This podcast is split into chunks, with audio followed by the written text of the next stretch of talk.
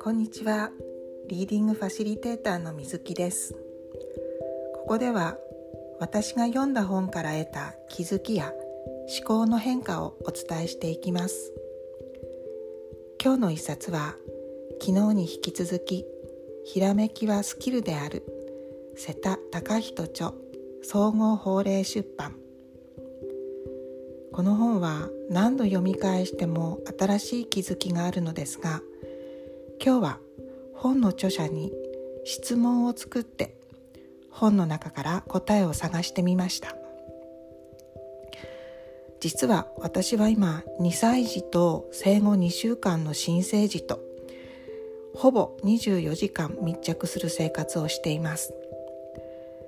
自分の子育て中よりも忙しく動き回っていてほぼオフライン生活です。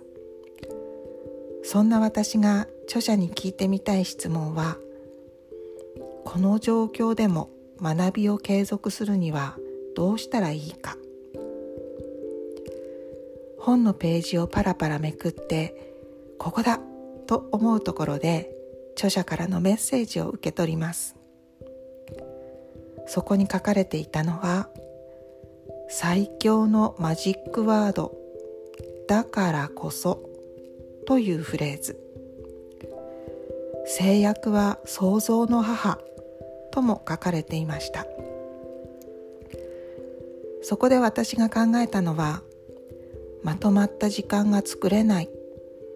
だからこそみんなが起きてくる前の早朝の時間を使おう。文章を書いている時間がない。だからこそ音声発信にチャレンジしてみよう。